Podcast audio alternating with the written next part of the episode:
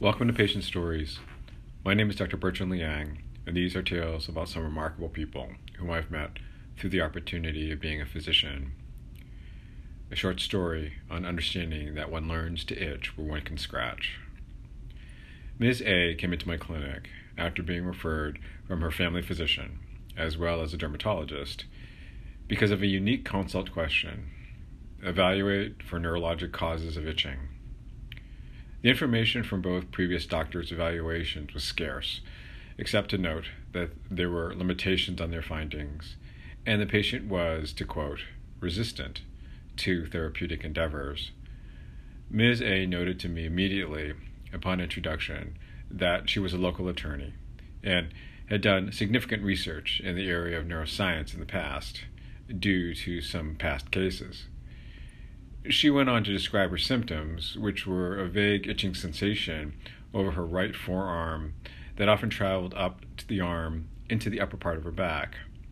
It waxed and waned throughout the day, but wasn't associated with any weakness or changes in the skin or other associated symptoms. It just itches, she noted to me, with both finality and a hint of irritation on questioning for other aspects. I did ask her about how long this had been going on, and she noted that it had been for years, and that it had come on somewhat acutely. One day it wasn't there, the next day it was, bang, was her description. Over that time period, it really hadn't changed, and it was a constant discomfort, which she addressed just by scratching. I then asked why Ms. A had sought medical help. According to her chart, only over the past several months or so, she made a vague reference about time, then pointedly said, Don't you think it's about time someone figured this out? I nodded and then asked the patient about her previous interactions with her primary care doctor as well as her dermatologist. She was, to say the least, critical. She described her interactions with them as a waste of time, and that both noted that this wasn't a common scenario, and that in particular, her dermatologist noted that he couldn't see anything that he could treat, although they could try things on a trial basis. I'm not a guinea pig, said Ms. A firmly. I'm not going to be some doctor's experiment. I noted to Ms. A that medicine was an art, and sometimes we just don't know what might be going on, especially in rare syndromes. Then send me to someone who does know what's going on, she said in response. I don't have time to waste. We started to go through her neurologic examination, and the patient was very hesitant about most of it. She noted that this wasn't addressing her symptoms, and I tried to assuage the patient that I needed to localize the problem if I was at all to help her out. She acquiesced to the remainder of my exam, and at the end, questioned what I was going to do next on her evaluation. Well, Ms. A, I have to say, the number of things that can cause itching in the neurologic world is pretty small, I said with a slight degree of hesitation. Your symptoms seem to relate, at least in part, to something called brachial pruritus, which is an itching syndrome in the distribution of certain nerves. As I began to try to explain the brachial plexus to the patient, that is, a bundle of nerve fibers that distributed nerves throughout the arm, she interrupted me, noting that this was, of course, obvious, that skin is innervated by nerves, and that anything that related to the skin was going to involve the nervous system.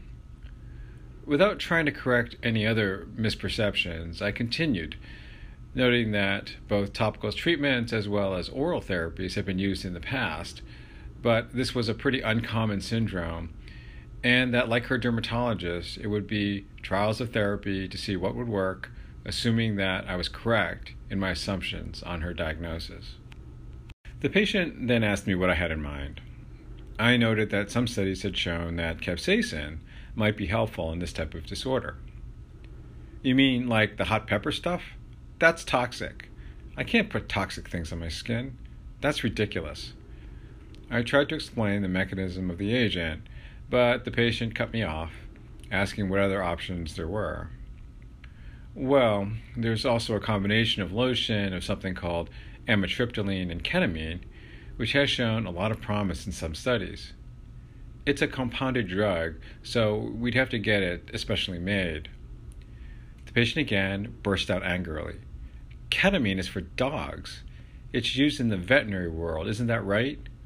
Why would you put me on something that's for veterinary medicine? I again tried to explain that the ketamine lotion had been used successfully, the mechanism at the level of the skin, and limited absorption into the body. The patient refused this and asked me if I was out of ideas. I then noted we could treat her with a common pain drug, previously an anti seizure medication, which had been used in small studies with some level of efficacy. I don't want pills, the patient noted, closing her eyes. I have to be alert for my job. I can't afford to be sleepy. And it seems to me that the problem is on my skin, so why on earth would I take a pill? I again tried to explain that we could modify the dose, give it as a bedtime medication, for example, to try to alleviate any side effects. The patient refused this, noting that she'd heard these types of things before and she wasn't buying it. Finally, I just asked the patient what she wanted. It's easy. Just give me a cream that I can put on, something natural that isn't toxic, that will take away the itch all this extra stuff for the pharmaceutical industry is just to take advantage of patients. You know, you can confuse other people on what you say, but you can't confuse me. I looked at her, amazed. I tried to start explaining that what I had suggested was within the realm of clinical science, not on the basis of drug companies. But then I just stopped.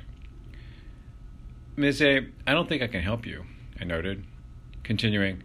I said that my recommendations were all that I knew, and if these weren't adequate, I could recommend other doctors she might want to go to get another opinion.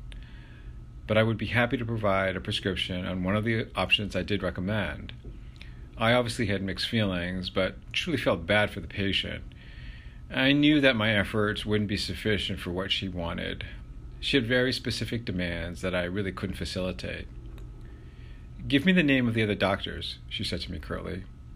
I complied and noted that I'd make another appointment for her in the future if she'd like to discuss alternatives once again. Patient said nothing and got up, walked out the door, not scheduling a follow up appointment.